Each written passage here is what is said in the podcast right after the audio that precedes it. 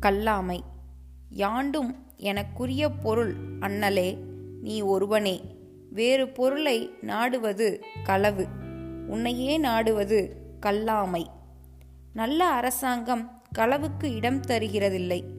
இயற்கையின் ஆட்சி களவுக்கேற்ற தண்டனையை ஓயாது விதிக்கிறது. உழைக்காது உண்பவன் கள்ளன் அவனுக்கு ஜீரணமின்மை என்ற தண்டனை வருகிறது. மிகைப்பட உண்பவன் கள்ளன் அஜீர்ணம் என்னும் தண்டனை அவனுக்கு வருகிறது. பயன்படாத பொருளை சேகரித்து அடைத்து வைத்திருப்பவர் மனம் குறுகுதல் என்னும் நஷ்டத்துக்கு ஆளாகின்றனர். கவி கல்வார்க்கு தள்ளும் உயிர்நிலை கல்லார்க்கு தள்ளாது புத்தேலுலகு திருக்குறள்.